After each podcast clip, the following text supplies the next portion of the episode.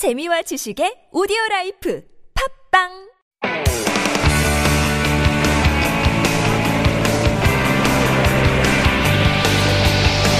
From the latest headlines to conversations about the trends and shifts that shape society at large, explore what makes living in Korea interesting with Life Abroad on TBS EFM.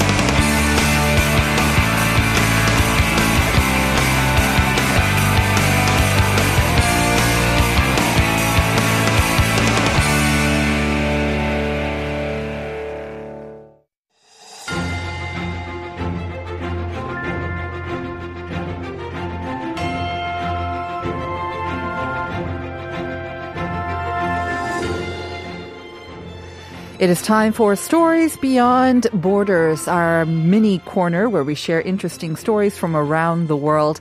And curating that list of stories beyond borders, or SBB as we like to call it on the ah. team here, is our very own writer, Jen, who is now in the studio. Good morning, Jen.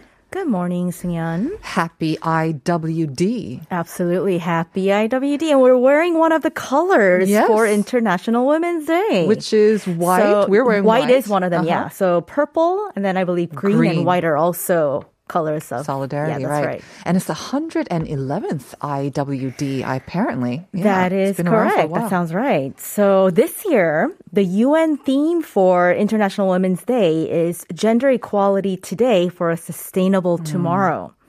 And so th- their events actually are going to recognize how women around the world are responding to climate change. Kind of ties into our topics today, Mm-hmm. Definitely, right? right.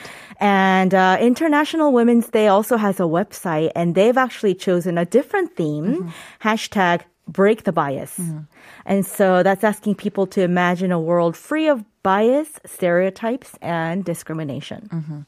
Now, you might, I don't know, I think for our listeners, uh, they might be kind of surprised that it's been around for so long, IWD, for so Mm-hmm. long. And also, um, I think it's even more important now because, of course, uh, the sustainable, the theme is very important. Mm-hmm. But because of the pandemic, we have heard many reports all over the world, actually, in the past couple of years, that uh, gender equality has actually taken a step backwards when it that's right. comes to the equal pay or maybe even home sort of abuse as That's well. right. So this is why we're kind of dealing with this today in SBB. Right. So March 8th, uh, this is, uh, it's, it became the date to celebrate how women uh, have, uh, how far women have come in society, in politics, and in economics, but it actually has political roots. So that actually goes back, the political roots mean uh, strikes and protests, which were organized to raise awareness of continued uh, inequality, and it actually goes far back to 1908. So there was a strike in the U.S. of about 15,000 women. Uh, they marched through New York demanding shorter working hours, better pay, and the right to vote. And so that eventually led to another woman, a German, a, a woman uh, by the name of Clara Zetkin. She's a German socialist and an advocate for women's rights. And so she actually suggested uh, that there should be an international day to celebrate these uh, uh, pro- the progress of women. And so at the International Conference of Working Women in Copenhagen, uh, 1910, about 100 women from 17 countries agreed to establishing a day for recognizing women's rights. So this was when it was first kind of, I guess, created, but it wasn't celebrated until the next year, I believe, right? Yeah, so in 1911 was the very first celebration of International Women's Day, and it was celebrated in Austria, Denmark, Germany, and Switzerland. Apparently, it's a national holiday in several countries around the world as well, even in That's Russia. right. That's right. So, um, so this holiday, International Women's Day, the special day, wasn't actually really formalized until, as you mentioned, Russia. Actually, there was a strike during the Russian Revolution in 1917. Led by women. Exactly. So these women were out on the streets demanding peace and bread. and so this actually forced the czar to abdicate, and uh, the provisional government granted women the right to vote. So this was like a significant move. And um, the strike actually began on March 8th, which is why we celebrated on this day. Right. Now officially recognized by the UN as well. Correct. But uh, the way how you mentioned the Russian women taking to the streets to demand bread, Mm-hmm. Bread and peace. and peace. I don't know. It rings even closer to home That's today as well. All right. So thank you for bringing that to our attention, Jen. Happy IWD once again. Happy International Women's All Day. right. Thank you for that.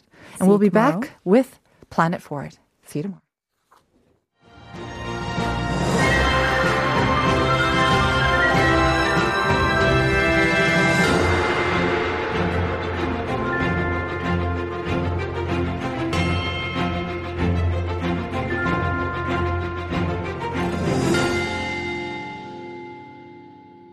Dear future generations, I think I speak for the rest of us when I say, sorry. Sorry we left you with our mess of a planet. And we demand change! We must never give up. There's no going back now. I want to challenge all of you to start with a simple action. So that we can make a difference. Let's face it, it's time for us to plan it.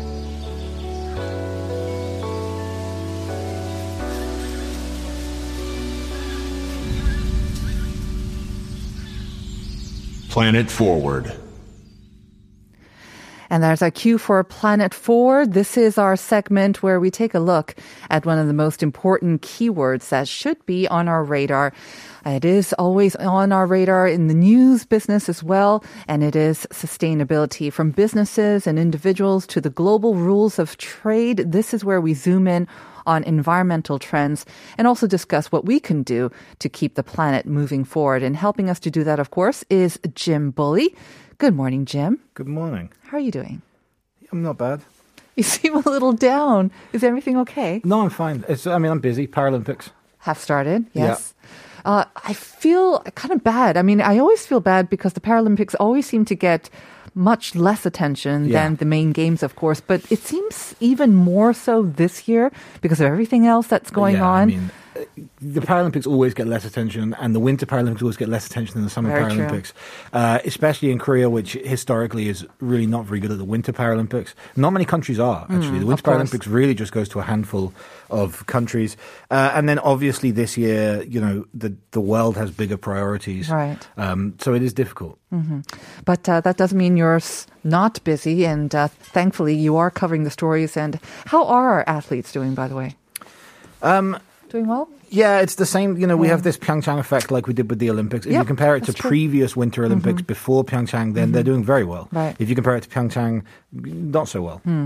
I saw an interview with uh, one of the snowboarders, I think, um, who had been hoping for a medal like he did in Pyeongchang as well, but he didn't. I think there was a little bump with another snowboarder yesterday, so he'll be going for another run at the medal uh, podium this today or so. Um, so we'll keep our fingers crossed for that. Yeah, all three snowboarders failed to make it out of the quarterfinals, Oh, no, but but not for you know not necessarily. Snowboarding's a fickle sport. Yeah. You fall on one turn and it's over. It's what makes it exciting, unfortunately, too, Yeah. as well. All right. Well, today we're going to be talking a bit more about um, the forest fires that have dominated the headlines here in Korea, of course, uh, since the weekend. But before that, let me just quickly remind our listeners. Um, and I don't know if you have seen the answer as well, but about female firefighters here in Korea, especially the ones who are actually on the front line along with their male colleagues fighting fires, because we've had female sort of um, 공무원, sort of public officials who work in the fire department since the 1980s. So we're not asking about that. We're asking about the first female firefighters who were hired to be on the front lines. And we asked you, in what year did Korea see those first female firefighters? And we gave you three options 1957, 2020, or 2000. And uh, to give you a little hint, it's a little more recent than you might think. Did you know the answer to this? No, but I think I would have guessed it. I mean, Yeah? here's a hint.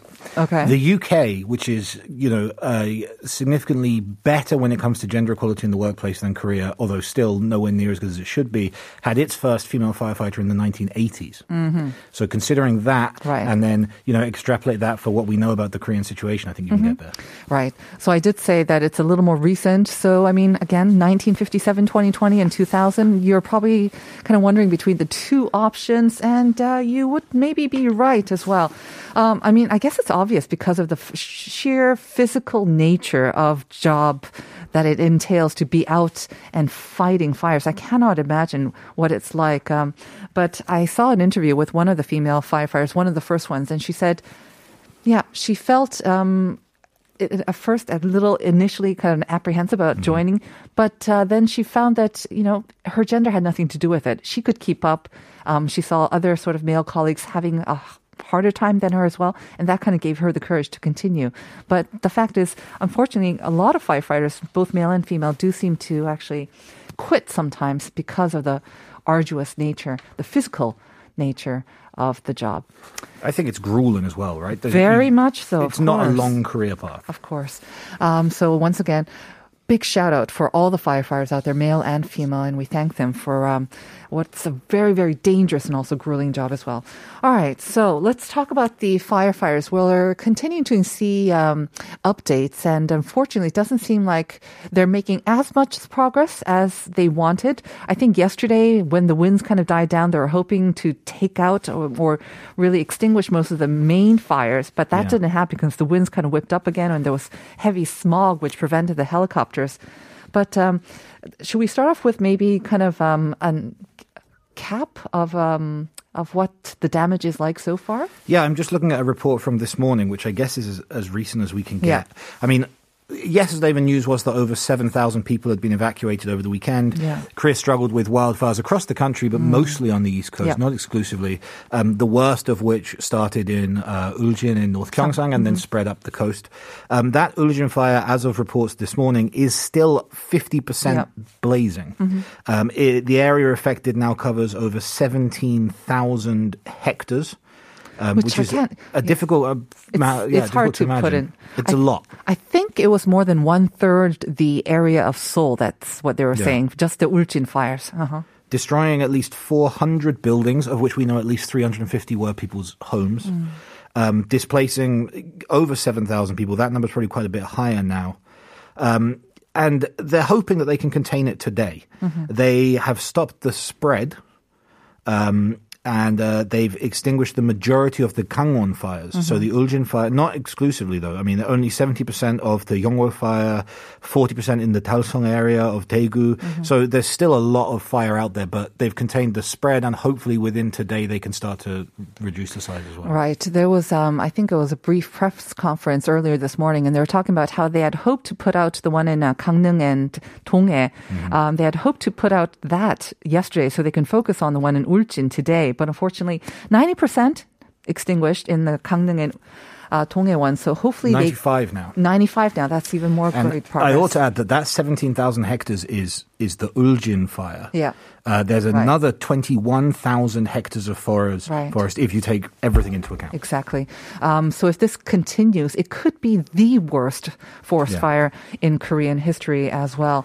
So um, thankfully, so far, we have not heard about any sort of um, human toll from this, No, yeah. thankfully. So that's one thing that we have to be thankful about. But still, fire, wildfires, I believe the, the worst one until now, that was not so long ago. It's like less than 10 years ago, or was it more than 15 10? years ago. It was 15 years ago. Yeah. Okay. But it seems like um, not only here in Korea, but around the world, we're seeing more and more severe fires. Yeah. We're seeing them break out sort of at the same time as well, where they didn't used to take place.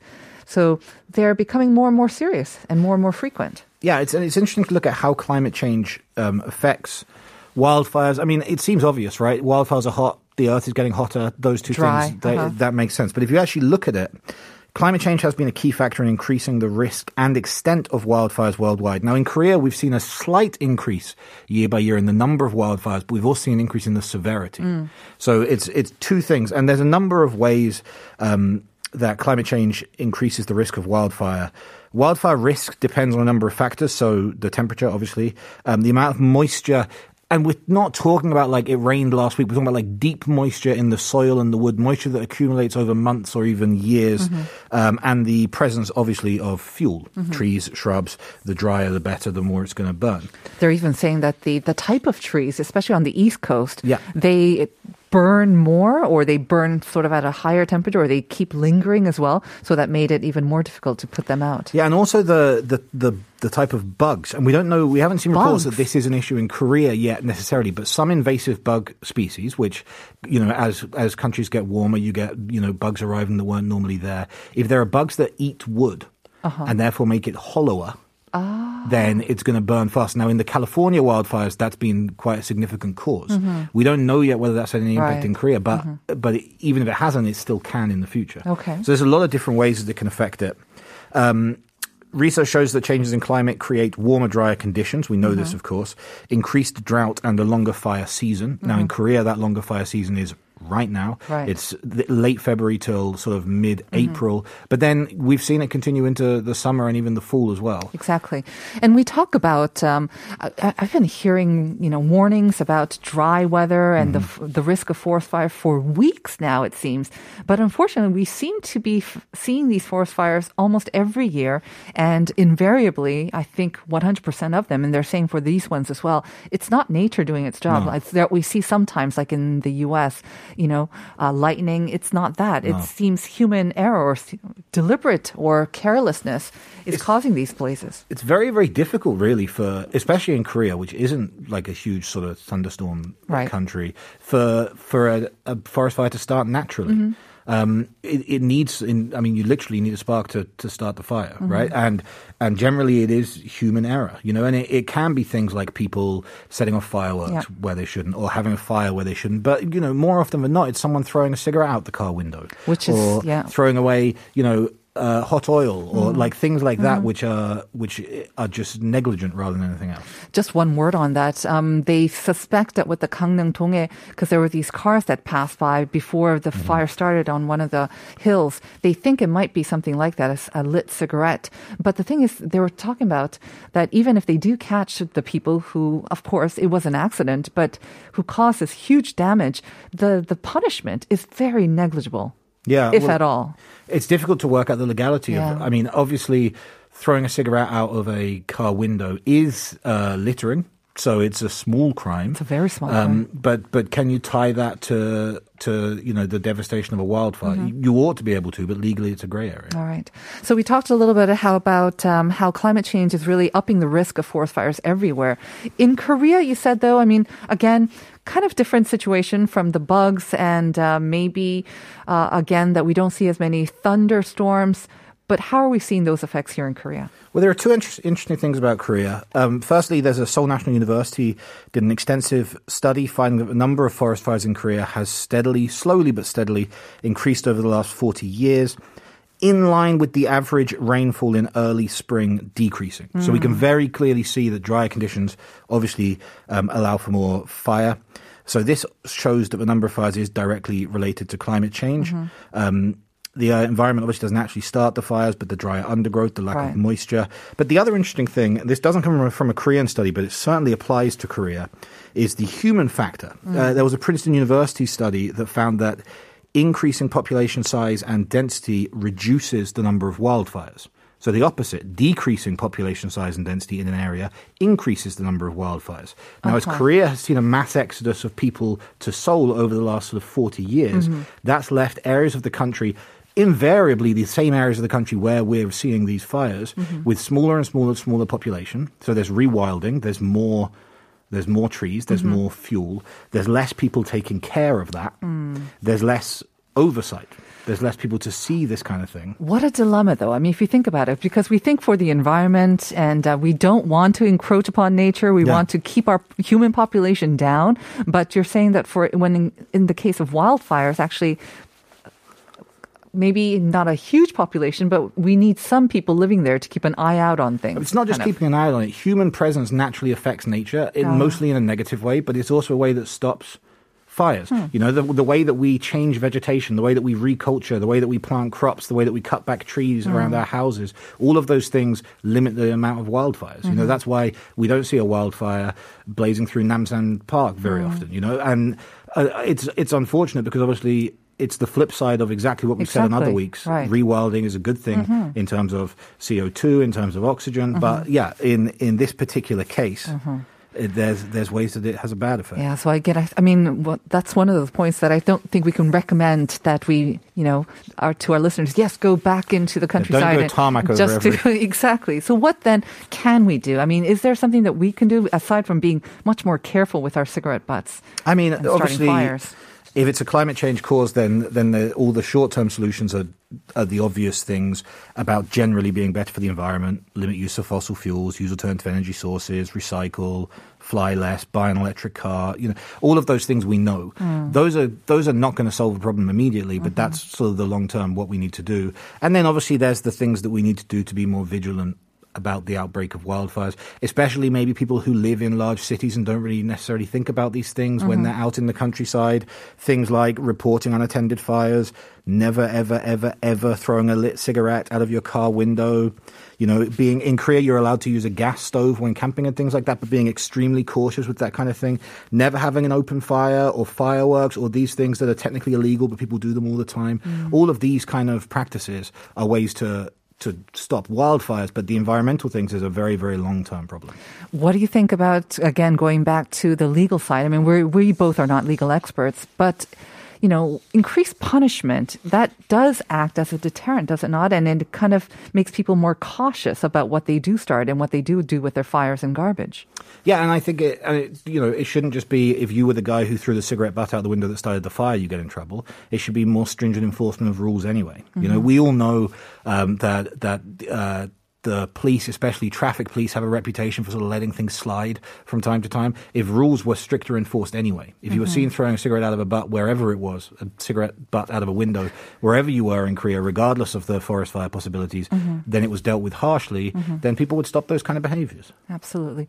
Um, I know that um, right now, of course, authorities' attention is focused on fighting the fires and bringing them under control. But at the same time, they are also investigating, um, again, those cars and what might be causing those huge fires. We know that one was deliberately Yeah, lit. yeah. But I mean, these are the two main fires. We have heard that there are multi- multiple fires, like you mentioned, in, in Daegu and places all around Korea, which probably, again, were mistakes or accidents or carelessness. And uh, on, on that front, I think there's something that we can definitely do to prevent um, the start of wildfires, anyways, in Korea. absolutely. So thank you for bringing that to our attention, Jim. Thank you. Have a great week, and uh, we'll see you next time. We'll be back with part two.